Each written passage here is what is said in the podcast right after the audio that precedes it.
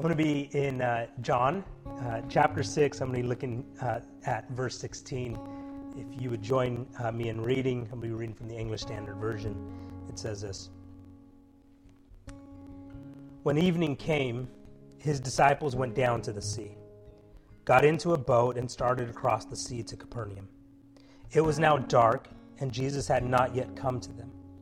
The sea became rough because a strong wind was blowing. When they had rowed about three or four miles, they saw Jesus walking on the sea and coming near the boat, and they were frightened. But he said to them, It is I, do not be afraid. Then they were glad to take him into the boat, and immediately the boat was at the land to which they were going. On the next day, the crowd that remained on the other side of the sea saw that there had been only one boat there, and that Jesus had not entered the boat with his disciples, but that his disciples had gone away alone. Other boats from Tiberias came near the place where they had eaten the bread after the Lord had given thanks. So when the crowd saw that Jesus was not there, nor his disciples, they themselves got into the boats and went to Capernaum seeking Jesus. What I want to focus on uh, in the time that we have is, is to simply expand on this statement Jesus' arrival startles. What you see in, in this uh, story is that the disciples aren't frightened by the wind, they're not frightened by the storm, they're not frightened by the waves. It is Jesus' arrival amongst them that startles them. I mean, it makes sense, right? Because they have no context for this. They have no context for someone walking on water. And not only that, I mean, you put yourselves in, in th- their feet, it, put yourselves in this story and try to imagine what's taking place. There's no way that you are comforted as you are in the middle of the night, in the middle of the lake, and suddenly see a figure walking on the water towards you. You're not sitting there and thinking, yet this is completely normal. The disciples are frightened by Jesus when they see him walking toward them. As I think about that, what I think about is that you actually see this common response amongst humanity when heaven or heaven's messengers make their sudden appearance amongst us. The response is for humanity to be startled, to be frightened, to be filled with fear when heaven suddenly appears before them. And, and that makes sense because, one, you see the fullness and the glory and the power of God on display. And that would shock you. It would startle you. It would be something that would suddenly cause fright within you because you are seeing something that you don't have a normal context for. You're encountering something that is so other than. It would startle you. It would cause you to be in a place of trying to figure out what in the world you are encountering. But I think simultaneously, what happens, like we see in the book of Isaiah, where we would, how could we not see ourselves in contrast to what we're glimpsing? That when we see the fullness of God on display, our response probably would be like Isaiah to say, Woe is me! Like, I am a man of unclean lips, and I have a, a, a people of unclean lips that to see God on display would, would, would cause fright within us. When, uh, when Mark tells his account of this in the book of Mark, what he tells us is that while the disciples were rowing amidst the storm, Jesus intended to pass them by. He intended to walk past them. And that kind of causes you to scratch your head a bit, right? Just like, why would he do that? Why would Jesus walk? Like, did he intend to just wave and say, hey guys, how's it going? And then keep on walking along? But actually, what you see that Mark is attempting to highlight, or he does highlight for us, is to contrast what's happening with Moses and the Lord that that same phrase that same term, terminology passing them by is what uh, God did for Moses, that, that God passed by Moses. And that was a description of God showing his glory, allowing Moses to get a glimpse of who he is. And so, what you find in this story is the disciples are startled because they are seeing a display of Jesus' glory. It frightens them. It's kind of like my uh, one of my favorite movies, The Lion King, right? Where the hyenas hear the name of Mufasa, and their response is to say, "Ooh, do it again." Do it again, right? Because there's just something about that name that causes a response within them. And over the pages of the gospel narrative specifically, you will see these times that the followers of Christ and the crowds around Christ are floored by who he is. And it causes something of a response within them. Jesus' arrival startles, it unsettles who we are. Right? You think about the Mount of Transfiguration, you think about this other place where Jesus calms the sea and the disciples respond. Who is this man that the winds and the waves obey him?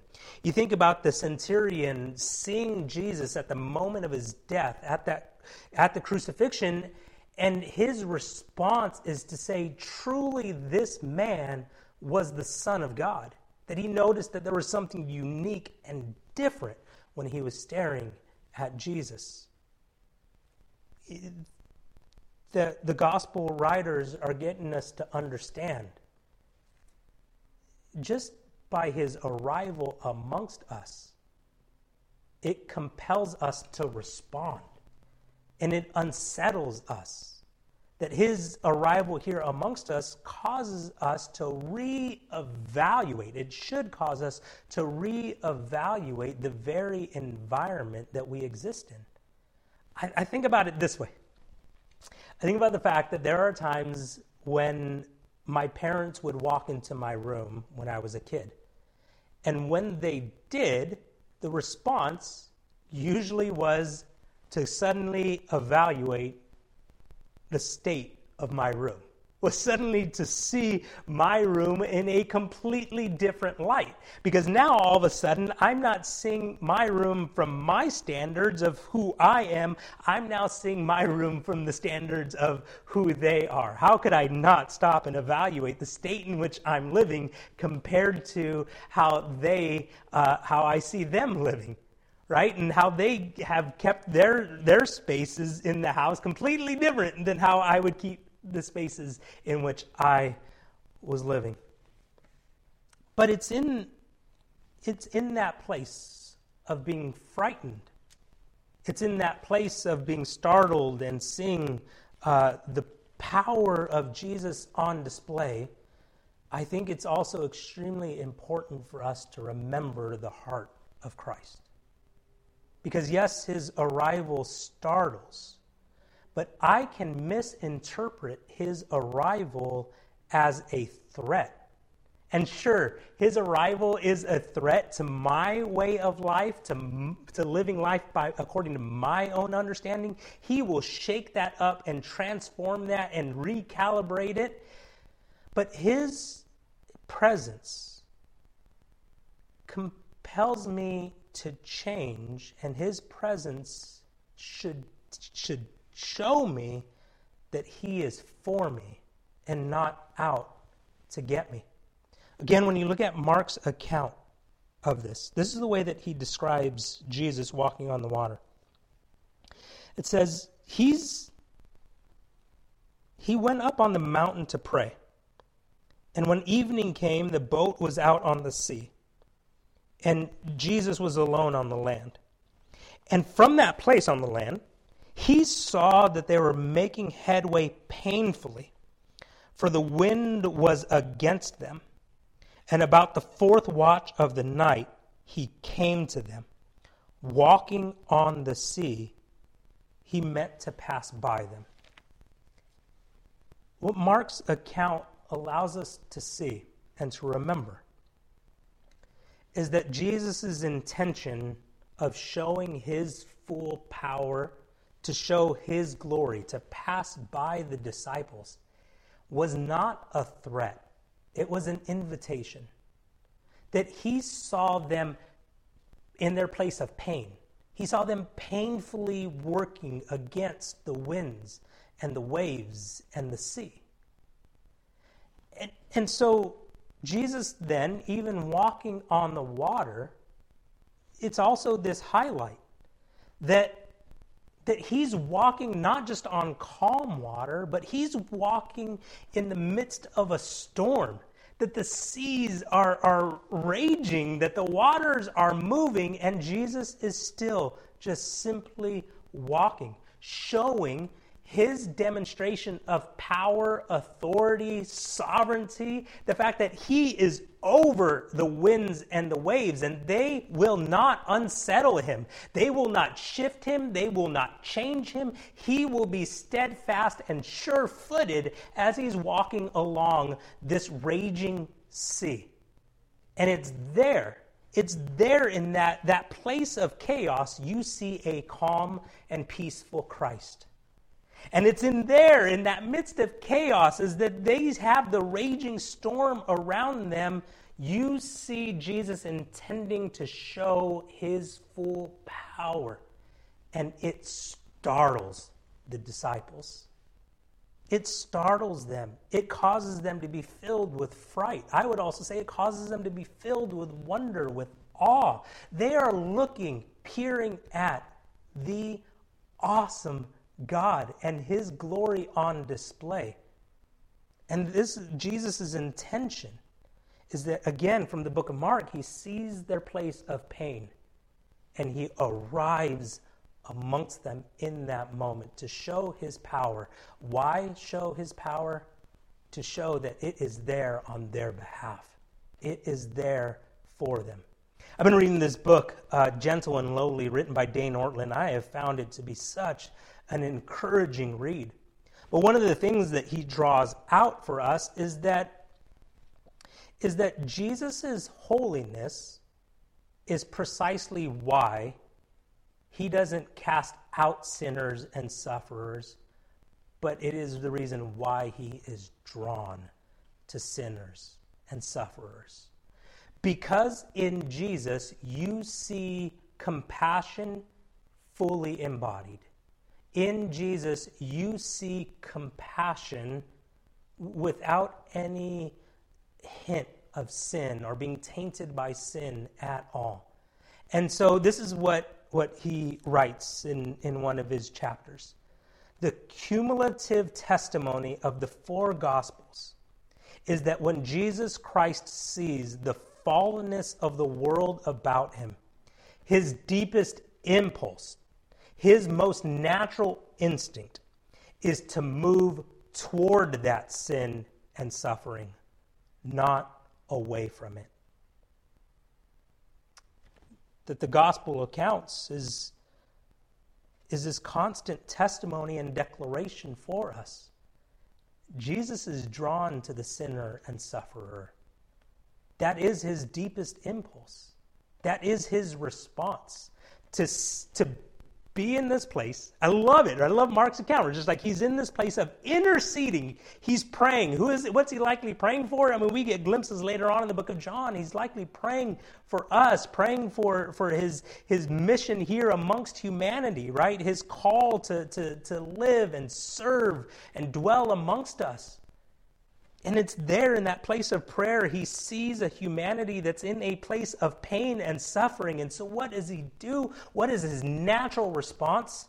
To show up in full power and glory, intending to show us that he is there on our behalf.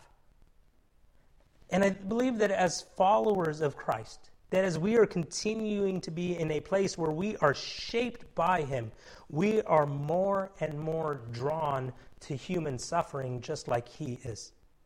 We would see within us this continued growing desire to abide in the points of pain that exist around us and to not ignore them. Because we, again, see Jesus perfectly embodying compassion. We see that that is, is how Jesus is, is moving amongst humanity. You see that when he feeds the 5,000, and you see that in the way that he responds to the pain that the disciples are in. I, I heard one person convey it this way In following Jesus, we become the place where the weeping of God meets the pain of the world. That in Christ, what we see on display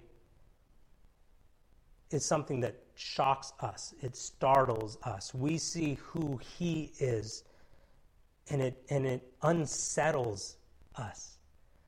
But in that moment of being made unsettled by his, his perfect beauty and power on display, would we be reminded that that is on display on our behalf, on his, as an invitation to let him into the boat with us? Right? And you see that as the disciples' response. Once they realize that's Jesus, and once they hear him say, It's me, it's me don't be afraid. It says that they gladly let him into the boat. And I think that's a message that John is trying to convey over his entire gospel account is that humanity would have this response where we realize that is Jesus and I need to let him in to the boat. To not be unsettled by him in a way that causes me to reject him, but to be unsettled by him and then embrace him.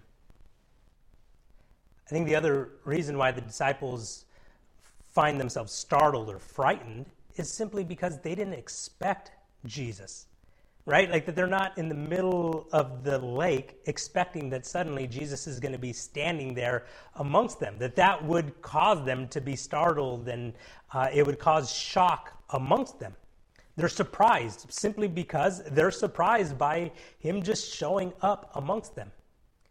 They, they didn't have expectation that Jesus would arrive there.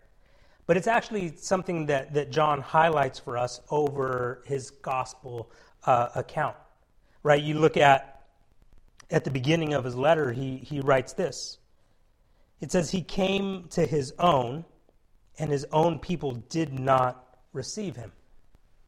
It's this place of, of recognizing that here in this account, you could literally have a boatload of disciples and still have not one of them recognize Jesus. It's something woven through the entire uh, gospel that, that John writes for us, but it's, I think it's also something that we need to, to evaluate and receive in our own lives. That certainly Jesus could be here amongst us and we don't even realize it. And so the, the longing that, that happens within us is to say, Jesus, would you constantly do that work of recalibrating our expectations? Would you constantly do that work of refinement within us that grows our ability to discern your presence amongst us? Would, would you constantly have us in a space where, where our expectations of you are reshaped and reformed so that we might better be able to receive you no matter what state we find ourselves in? And, and so I think that as John writes this letter, what I, what I really believe is happening is, is that the illumination that John hopes for is that, that we would recognize Jesus as the one that we have been longing for. So that phrase, it is I, do not be afraid, I believe is one of the banners that you can write over the book of John. That what, what John is, is causing people to remember, or what, what John is causing people to believe in, is that the one that the patriarchs looked forward to, the one that the law uh, talked about, that the one that the prophets preached, the one that the festivals caused us to remember, it is Jesus. He's causing the for, for the Jewish audience to say, Jesus is the culmination and the climax of all of your history. It is Him. Do not be afraid. It is Him. And for the Gentile readers, that we would see the power and the glory and, and the compassion and the invitation on Christ of Christ on display, and that our response would not to be in a be in a place of fear, but to be in a place of embracing him. I think it's important to say, right, that that Jesus didn't cause this storm that, that he didn't cause the winds and the waves to start picking up. But from his vantage point, he sees the pain that humanity, that his disciples are trying to push through, and he arrives amongst them. And then he tells them, It is I. Do not be afraid. And I think that whatever space we find ourselves in, whatever context we might be in uh, in this moment, I think the invitation that we have from John is simply this. Even if we're startled by Jesus, would we, would we have a response that says, I would be glad to let him in to the boat? I will be glad to embrace him. Because I think the really important word for us to hear over the entire book of John is Jesus saying, Don't be afraid, it is me. I may be shaking things up.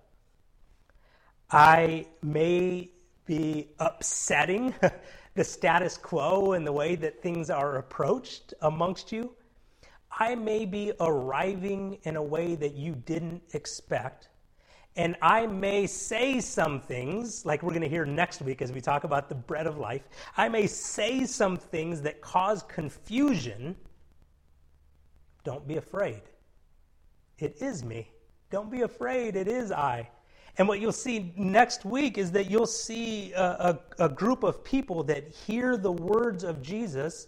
They're made unsettled by it, but their response is to reject Jesus. Their response is to stop following him.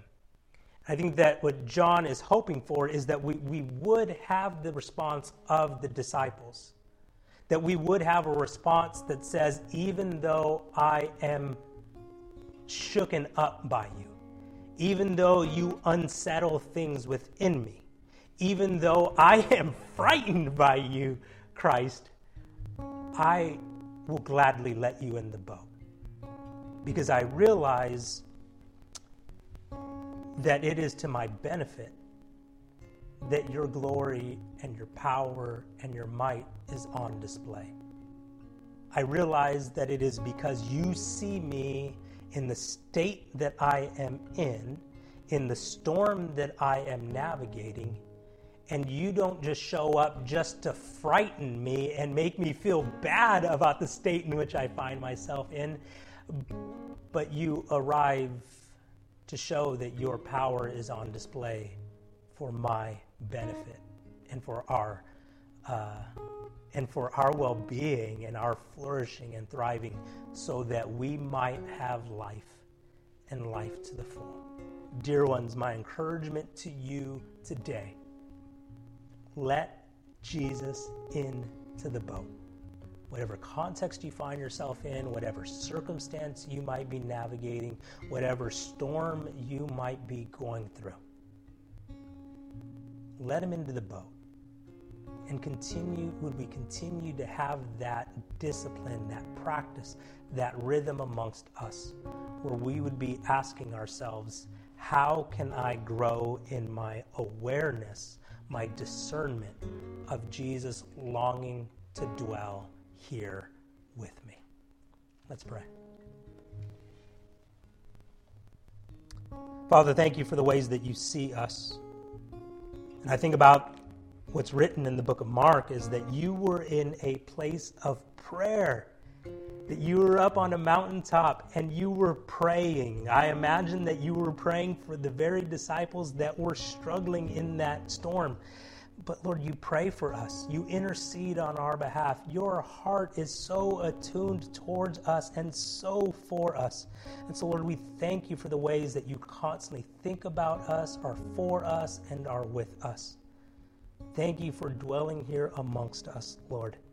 And would we continue constantly to have that response of saying, Jesus, may I embrace you. May, may my response always to be say, Jesus, step into my space. I gladly receive you. I gladly let you into the boat with me. Lord, we love you and we're so grateful for your pursuit of us. And we say that in Jesus' name. Amen.